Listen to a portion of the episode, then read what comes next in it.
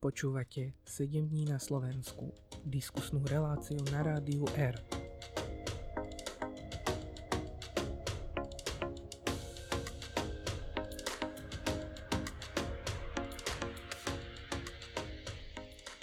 Je útorok 24. októbra 2023 a vy počúvate 7 dní na Slovensku, podcast a reláciu na rádiu R, pri ktorej vás víta Tobias Valúch. A dnes spolu so mnou je v štúdiu veľmi zácný host David Žák, novinár, žurnalista, študent, ktorý aktuálne pracuje pre aktuality.sk ja ho vítam u nás v štúdiu, bohužiaľ pre technické problémy sa nepodarilo nahrať celý rozhovor, ale to najdôležitejšie si môžete vypočuť práve teraz. Takže nech sa páči. A v rozhovore sa v týchto chvíľach rozprávame o tom, ako vyzeral protest na podporu pána Huliaka na ministra životného prostredia, takže aby bolo jasné, v akom momente sa do tohto rozhovoru dostávame. Nech sa páči, príjemné počúvanie. Na tomto proteste sa zúčastnili rôzni, či už predstaviteľi nejakej alternatívnej scény na Slovensku alebo aj neúspešný kandidát na prezidenta Štefan Harabín. To je len preto, aby si aj naši diváci, ktorí možno nie sú zo Slovenska, vedeli predstaviť, ako to vyzeralo včera na tom proteste. A mo- e, moja ďalšia otázka smeruje k tomu, že čo sa očakáva od novej vládnej garnitúry? Dá sa očakávať oklišťovanie slobodných médií podobne, ako tomu je napríklad v Orbánovskom Maďarsku či Polsku za vlády PIS, tu si aj niečo naznačil, ale, ale možno, že až do akej miery toto môže e, nastať a tým aj narážam na to, že E, sa tu objavili hlasy, konkrétne som to videl, ak sa nemýlim na Instagrame, novinárky TV Markíza Gabriely Kajtárovej a hovorila o tom, že v zákulisí sa hovorí o rozdelení slovenskej televízie, alebo teda rozhlasu a televízie Slovenska na slovenskú televíziu a slovenský rozhlas. Uh, padlo tam niečo také, že by sa to mohlo diať kvôli napríklad dosadeniu vlastného riaditeľa, čo je presne, to sú presne tie kroky, ktoré sme mohli vidieť aj v Maďarsku a Polsku. Takže do akej miery toto môže pokladačovať podľa teba? No vidieť to, je to razantne cítiť aj, že dostáva napríklad aj alternatívne médiá, neviem povedať, že alternatívne médiá, toto slovo, to sú proste stránky, ktoré šíria dezinformácie, že tu dostávajú proste slovo, vidíme to aj na tlačovkách, že dostávajú právo prvého slova. Počujeme sa. Víziou, bude to podľa mňa dosť komplikovaná situácia a budem si myslieť, teda myslím si, že aj s viacerými kolegami a s viacerými odborníkmi sa zhodujeme na tom, že to bude zoštátnené, teda že chcú z toho robiť štátnu televíziu, ale ako mm, mohol by som povedať, že to nie je nejaká novinka, pretože videli sme to pri Sulikovom návrhu, e, kedy zrušil úplne koncesionárske poplatky, takže ako keby Richard Sulik dopomohol tejto situácii, že tu bude mať zoštatenú televíziu a, a priestor možno budú dostávať uh, strany ako je SNS, ako je strana Smer alebo Hlas. A tá opozícia bude podľa mňa nevypočutá, no ale uvidíme, proste uvidíme, ako to celé dopadne. A pevne verím, že verejnoprávna televízia zostane verejnoprávnou televíziou a na čele bude Eh, eh, doteraz súčasný riaditeľ pán Machaj, aj keď viaceré strany hovoria, že, že, že to bude proste oklieštené, že tu budú vymieňať hlavy a tak, no ale pevne verím, že to zostane v starých dobrých kolajach, aj keď vieme, že slovenská televízia nie je na tom finančne najlepšie. No, skrátka, tak by som to nejak zhrnul, ale je to, je to citeľné, citeľne značné, že no, istý efekt, nebude Istý efekt tomuto môžeme vidieť aj to, že sa teraz zmenil zákon o RTVS od Ríša Sulíka, ktorý predkladal e, zákon o tom, že RTVS už nebude financovaná tak ako v Čechách koncesiami, ale bude financovaná prostredníctvom e, dotácie z štátneho rozpočtu, kedy sa ani nepodarilo to percento DPH, ktoré má ísť RTVS dostať do ústavného zákona, ale je to len v zákone, tým pádom určite tam je nejaká šanca na to, aby RTVS mohla byť nejakým štýlom ďalej okliešťovaná. Možno by ma zaujímalo, či si myslíš, že aj nejakým štýlom môžu bežní ľudia dopomôcť k tomu, aby žurnalistika na Slovensku pokračovala. Aby sa tu média nestali len otrokmi novej vlády, a, alebo teda nejakej vládnej garnitúry, nemusí to byť tá, tá, čo teraz nastupuje, ale aj v budúcnosti sa tu niečo také môže diať. Čo môžu bežní ľudia urobiť preto, aby sa to nedialo, aby skutočne nezávislá žurnalistika bola zachovaná? Neviem, či chceš odo mňa počuť jedno slovo, na ktoré asi možno myslíme obidvaja, a je to podpora. Je to finančná podpora, je to to, že e, nič nie je zadarmo, správy nie sú zadarmo, za správami niekto stojí, za správami nestojí umelá inteligencia, ako si bude ktorí myslia. A naozaj je to ťažká práca, ktorú ľudia robia. Je to práca ako každá iná žurnalistika a treba to podporovať. A aktuality stále zostávajú nezávislými, teda väčšinu časť obsahu e, máme ne, nespoplatnenú, tak to asi aj zostane. No ale je to, je to náročné, keď si to povedal, že obyčajní ľudia, teda klasický ľud, e, čo má robiť, pretože mne sa zdá, že za posledné roky sa stali seriózne médiá, teda ak môžeme hovoriť o serióznych médiách, ako je Denník Sme, Denník Gen, Aktuality.sk, skôr pre takú intelektuálnejšiu časť obyvateľstva a tá, tá menej intelektuálnejšia časť upadla do takého mm, tranzu a, a hľada si útechu k tej alternatíve, k nejakým konšpiračným médiám, alebo častokrát aj k bulváru. A pokojne mm, mnohým ľuďom, ako, ako to pozorujem vo svojom okolí, stačí, že si otvoria na Facebooku nejaký facebookový profil, e, kde nejaký pán, nejaká pani e, rozpráva do kamery poza volanta a to je pre nich zdroj každodenných informácií. Takže je to naozaj ťažké pre si rôzne médiá a prichádza aj ťažká doba, e, kedy fakt nevieme, čo môžeme aj čakať zo strany novej vlády, novej garnitúry, a ako budú financované médiá, ako budú riadené a teda či bude aj dostatok záujmu o našu prácu. No a teraz možno toto bola nejaká vízia do budúcna, že, že také strachy, ktoré v spoločnosti sú, ktoré sa tu objavujú, ale mne by možno aj zaujímalo, že ty si sa vo svojej práci venoval čiastočne aj voľbám, napríklad pri rozhovore s Braňom Závodským, alebo aj analýzou toho, kto bol vlastne do parlamentu zvolený pri niektorých stranách. Mal si možnosť aj nejako viacej nahliadnúť do tej kuchyne predvolebného a povolebného diania? Fúha, no tak uh, mal som tu možnosť, ale tú možnosť som, uh, dá sa povedať, že sledoval som teda parlamentné voľby z, z, zo pohodla redakcie, nikdy som nebol teda na, na nejakej uh, stranickej centrále, ak si toto myslel. A mapoval som to. Mapoval som to neustále, fotografie som, som, som hľadal, hľadal som nejaké, nejaké tlačové agentúrne správy a potom sme na ďalší deň vypracovali, kto sa môže prekúšať, kto sa nemôže. A k tým rozhovorom, ak sa môžem vyjadriť, bolo to také, taká, taká miniséria vlastne rozhovorov z kremnických gegov, kde som s viacerými umelcami alebo aj moderátormi, e, tak celoslovensky uznavenými, robil rozhovor.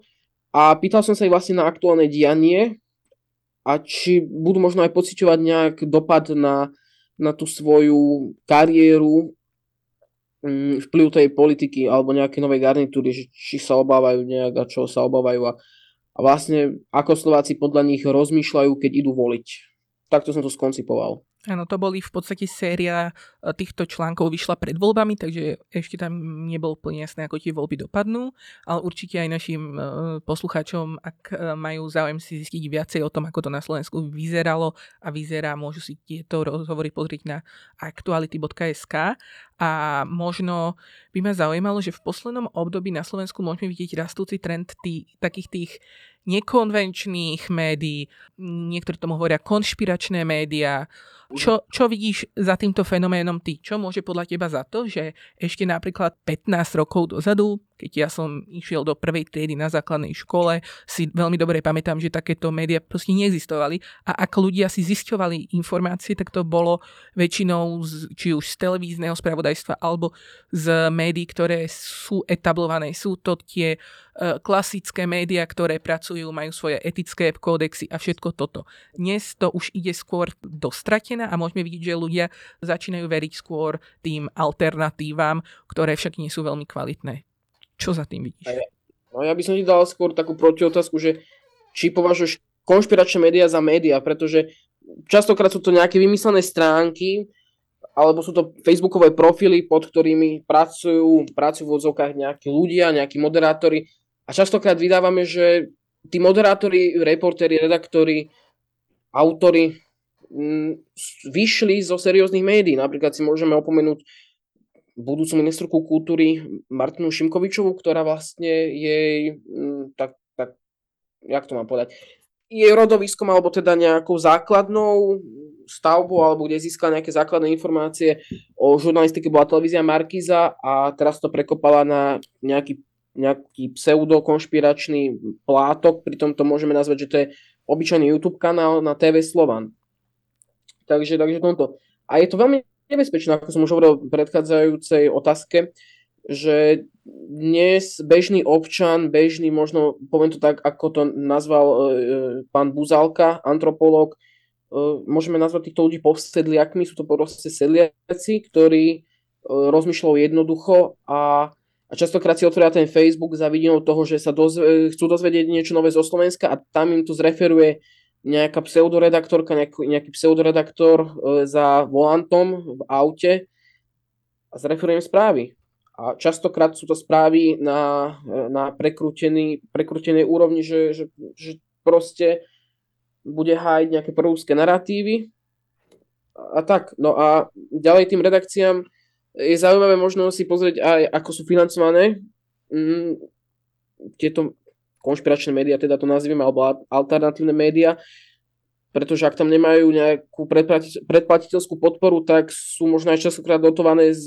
z Ruska, kedy sme tu mali na Slovensku aj, aj mm, prípad, uh, neviem, či to neboli náhodou hlavné správy, kedy sa stretávali s, s, Ruskou, s ruskými predstaviteľmi a vymenali si financie a nejaké mota slova, že, že, že sa musia nejak nalákať ľudia do týchto médií a kedy aké články vyjdú a tak.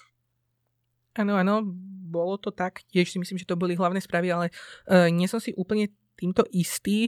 V každom prípade ono to môžeme vidieť aj pri iných médiách, môžeme to vidieť po celom svete, si trúfam povedať, ale ty si spomenul ešte jeden fenomén dnešných dní a tým je nová ministerka kultúry Martina Šimkovičová. U nej môžeme sledovať jeden z tých trendov, ktorý si tiež už na začiatku pomenoval, možno by som sa k nemu chcel dostať aj trošička hlbšie. A to je to, že niektorí politici si povedali, že nebudú púšťať novinárov z rôznych médií, či už to je, sú aktuality, denník SME, denník N, TV Markiza na svoje tlačovky a že dá sa robiť žurnalistika vôbec bez prístupu k týmto informáciám z prvej ruky?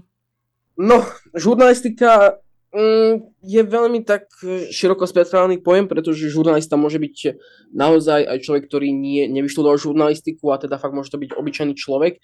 Mm, samozrejme, z prvej ruky, no, uh, ak prekrútiš fakty a máš informácie, tak máš informácie z prvej ruky, pretože si, si ty sám vymyslel.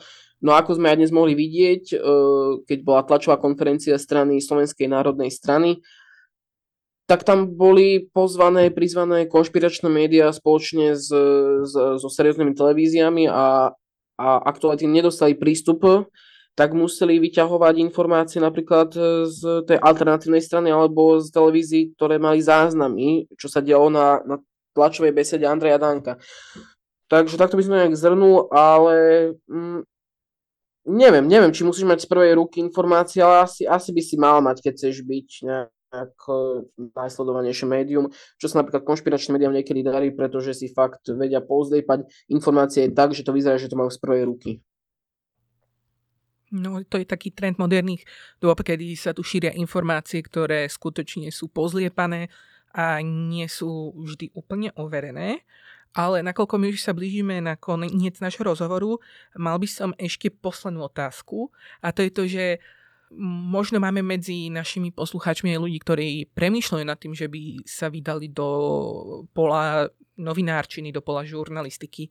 Prečo by sa mali mladí ľudia, mladí ľudia venovať práve novinárčine, žurnalistike a to, tomuto smeru? No, zase nechcem nabadať, aby všetci išli študovať žurnalistiku, lebo potom tu bude veľmi veľa žurnalistov. Ako by povedal Robert Fico v jednej e, predvolebnej diskusii, ktorá sa konala počas e, týchto parlamentných volieb, mali by tam ísť hlavne vytrvalí ľudia, ktorí sú vytrvalí, ktorí sú odvážni a ktorí majú chuť hľadať informácie, ale hlavne ktorí sú prebojčiví a ktorí sa neboja um, pokladať aj otázky, ktoré sú naozaj ostré a ktoré môžu zaraziť politika. A keď aj nedostanú informáciu, ktorú chcú, tak budú za ňou tvrdo bojovať a budú sa opýtať dovtedy, dokým nedostanú odpoveď, či už E, možno od e, politika, e, političky alebo nejakého iného predstaviteľa slovenskej garnitúry. Takže naozaj musí byť vytrvalý, to je prvá vec odvážny a nebáť sa. Nebáť sa, skutočne sa nebáť, lebo keď má človek strach a stres, tak, tak si nepomôže. No ale dá sa aj to cvičiť samozrejme, že nikoho neodrádzam, keď niekto veľmi vystresovaný z kladenia otázok, z odpovedania otázok alebo z nejakého písania. Všetko má čas a, a hlavne treba, treba, treba, treba, treba cvičiť a a treba si vlastne vytvárať aj nejaké kontakty, aby boli do budúcna, keď už sa chce stať niekto profesionálnym žurnalistom alebo žurnalistkou. Hovorí David Žák, e, novinár z, z aktuality.sk. Ďakujem veľmi pekne, že si si našiel čas na dnešný rozhovor a želám ti ešte pekný deň. Ja ďakujem pekne za pozvanie a všetko dobre prajem poslucháčom a hlavne aj tebe, Tobias. Ďakujem. No a my už sa vrhneme na pesničku, po ktorej sa dozvieme, čo bol bizar tohto týždňa z pohľadu denne na Slovensku, krátky prehľad správ a na záver aj krátky prehľad športu. Počúvajte nás. A máme tu aj slubovaný bizár týždňa, ktorý bol tento týždeň obzvlášť náročný na výber, nakoľko v poli rozhovorov s pánom Huliakom bolo skutočne náročné vybrať tú topku, tak nakoniec som sa rozhodol, že bizárom týždňa pre tento týždeň nebude vyjadrenie pána Huliaka, ale bude to vyjadrenie šéfa strany Sloboda a Solidarita Richarda Sulíka, ktorý na svojej tlačovej konferencii povedal aj tieto slova. Ja viem, na čom, viem, viem, na čom narážate. Áno, no, tak vidíte, sometimes shit happens. Aj takéto vyjadrenia môžete naraziť v slovenskej politike. A v tejto chvíli už prechádzame na ďalšiu súčasť našej relácie, ktorou je už slubovaný slovenský Infoflash. Slovenský Infoflash. A poďme sa pozrieť na to, čo sa stalo v priebehu minulého týždňa a začiatkom tohto týždňa. Poslancov Národnej rady Slovenskej republiky už zajtra čaká veľký deň, ustanovujúca schôdza nového volebného obdobia a to aj s veľkým prekvapením novými hlasovacími zariadeniami. Spolu s nimi sú v rokovacom sále zabudované aj nové LED obrazovky spolu za 1,6 milióna eur. Predseda Slovenskej národnej strany Andrej Danko spolu s Rudolfom Huliakom a Tomášom Tarabom na tlačovej konferencii oznámil, že práve kritizovaný Rudolf Huliak nebude nominovaný na pozíciu ministra životného prostredia. Novým ministrom sa tak stane po vymenovaní prezidentkou práve Tomáš Taraba. A máme tu aj finálne zloženie vládneho kabinetu tak, ako je predložené prezidentke. A to je nasledujúce. Za predsedu vlády bude nomino- je nominovaný a bude vymenovaný Robert Fico za stranu Smer, Slovenská sociálna demokracia. Ministrom financí bude pán Ladislav Kamenický, ministrom obrany Robert Kaliňák, ministrom pôdohospodárstva Richard Takáč a ministrom zahraničných vecí bude Juraj Blanár. Ďalej tu máme aj nového ministra spravodlivosti, ktorým je Boris Susko, ministra dopravy, ktorým je už raz odmietnutý Jozef Ráš mladší, ktorý bol v minulosti nominovaný na pozíciu ministra vnútra, ale prezident Andrej Kiska ho odmietol vymenovať. Prezidentka Zuzana Čaputová ho však vymenuje už zajtra na pozíciu ministra dopravy Slovenskej republiky. Za stranu hlas máme ministerstvo vnútra. Ministrom vnútra bude, ako som už aj minulý týždeň spomínal, Matúš Šutaj Eštok. Za ministerku hospodárstva je nominovaná Denisa Saková. Ministerkou zdravotníctva bude Zuzana Dolinková. Ministrom práce, sociálnych vecí a rodiny Tomáš Drucker pardon, Erik Tomáš a Tomáš Drucker bude ministrom školstva. Ministrom investícií bude Richard Raši a podpredsedom vlády pre plán obnovy bude Peter Kmec. Čo sa týka Slovenskej národnej strany, tá bude mať už od zajtra dve ministerstva. Prvým z nich je ministerstvo kultúry vedené Martinou Šimkovičovou, druhým je ministerstvo životného prostredia vedený Tomášom Tarabom a od 1.1.24 Jan Krišanda povedie ministerstvo športu a cestovného ruchu. Zároveň tu máme aj správy, ktoré sa netýkajú novej vlády, ale týkajú sa opozície, nakoľko predseda strany Sloven- Sloboda a Solidarita Richard Sulík oznámil, že končí na čele strany. Podľa hesla každý chvíľu ťahá pilku to oznámil na včerajšej tlačovej konferencii. Za svojich potenciálnych nástupcov označil okrem iného podpredsedov hnutia Branislava Grelinga, Janku Byto Ciganíkovú či ex-ministerku spravodlivosti Máriu Kolikovú. Spomedzi menovaných kandidatúru zvažuje Branislav Greling, Janka Byto Ciganíková sa odmietla vyjadriť a Mária Koliková oznámila kandidatúru do Republikovej rady strany Sloboda a Solidarita. Richard Sulik bol rád, ak by ho strana zvolila do funkcie čestného predsedu. Richard Sulík sa zároveň vyjadril aj ku svojej budúcnosti v politike, potvrdil svoju kandidatúru do Europarlamentu v budúcoročných voľbách, zároveň by sa chcel uchádzať aj o mandát v nasledujúcich voľbách do Národnej rady Slovenskej republiky, ktoré by nás mali čakať v roku 2027. Okrem Slobody a Solidarity si nového predsedu bude vyberať aj strana KDH, kde súčasného predsedu Milana Majerského vyzve viacnásobný exminister vnútra Ivan Šimko. So zaujímavou analýzou prišiel portál Politico. Podľa ich tvrdení Ficová averzia voči Ukrajine má korene ešte v udalostiach z roku 2009, keď v roku 2009 vrcholila v Európe plynová kríza a Fico na čele slovenskej delegácie dorazil do Kieva, aby sa pokúsil obnoviť dodávky plynu. Citujem, Ukrajinci nechali slovenskú delegáciu čakať a rokovania sa odohrali až 3 hodiny po ich prílete, uviedlo Politico. Vtedajšia ukrajinská premiérka Julia Timošenková mala Ficovi pred novinármi vyčítať, že sa v spore o plyn postavil na stranu Moskvy. Bolo to pre neho absolútne nepríjemné. Fico bol červený hnevom, bola to katastrofa, bol ponížený, uviedol server Politico.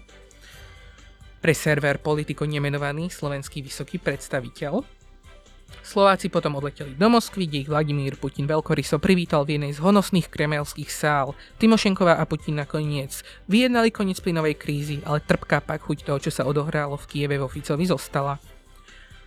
A to bude z nášho infoflashu dneska. Všetko a ešte nás čaká aj šport.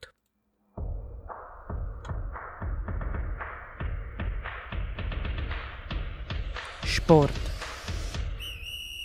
Začíname v zámorí slovenskému hokejistovi Jorovi Slavkovskému. Nevyšiel stredajší duel proti Minnesota, jeho dva fauly v útočnom pásme znamenali dva góly do siete Montrealu a najmä ten druhý si v zámori vyslúžil veľkú kritiku. Naopak vo včerajšom duele s Buffalom prichádzajú správy o jeho zlepšenej hre. Hokejskí Calgary Flames vyhrali v noci na piatok v zápase z NHL na lede Buffalo Sabres 4-3 víťazný gol strelil slovenský hokejista Adam Rúžička v 45. minúte. Flames zvíťazili po dvoch prehrách a v, za- v tabulke západnej konferencie im patrí 5. miesto. To bude všetko z dnešného športu a teším sa na vás aj budúci týždeň. Verím, že budete počúvať 7 dní na Slovensku. Majte sa ešte pekne a prajem vám pekný zvyšok útorka.